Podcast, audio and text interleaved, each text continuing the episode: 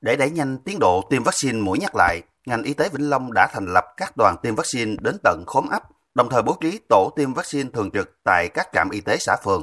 Tuy nhiên hiện nay, số người từ 18 tuổi trở lên đến tiêm vaccine không nhiều. Có ngày không có người đến tiêm. Nhiều trạm y tế đã cử cán bộ y tế xã, phường phối hợp với cán bộ khóm ấp đến tận nhà vận động người dân tiêm vaccine mũi nhắc lại, nhưng mỗi ngày chỉ tiêm được vài người.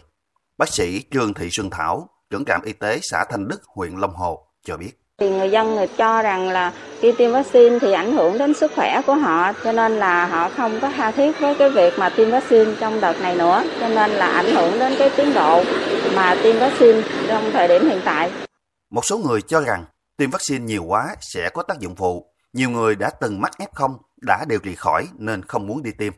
Theo Sở Y tế tỉnh Vĩnh Long, kế hoạch tiêm vaccine mũi 1 và mũi 2 đạt tỷ lệ khá cao.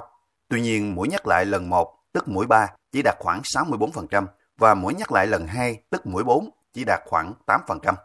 Vừa qua, Bộ Y tế đã chỉ đạo các địa phương khẩn trương tổ chức chiến dịch tiêm vaccine ngừa COVID-19 liều nhắc lại lần 2, mũi 4 cho những người đã đủ điều kiện. Khoảng một tháng nay, ngành y tế địa phương đã đẩy mạnh công tác tuyên truyền, vận động người dân tiêm vaccine mũi nhắc lại, nhưng kết quả không khả quan. Bà Hồ Thị Thu Hằng, Phó Giám đốc Sở Y tế tỉnh Vĩnh Long cho biết, hiện nay mặc dù dịch bệnh đã được kiểm soát, nhưng những người tiêm không đủ mũi nhắc lại vẫn có nguy cơ mắc bệnh và tử vong.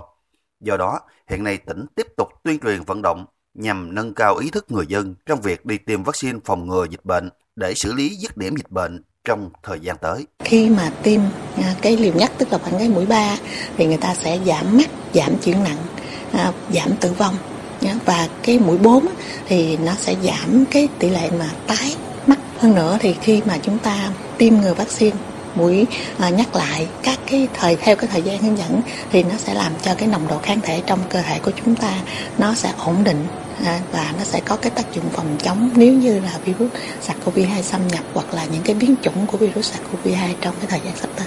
Hiện nay mặc dù dịch bệnh đã được kiểm soát nhưng virus SARS-CoV-2 có thể biến thể thành các biến chủng khác.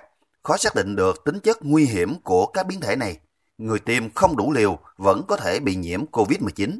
Do đó, việc tiêm mũi bổ sung đủ liều, đúng lịch nhằm tăng miễn dịch là cần thiết để bảo vệ sức khỏe người dân là vũ khí để xử lý dứt điểm dịch bệnh COVID-19 trong thời gian sớm nhất.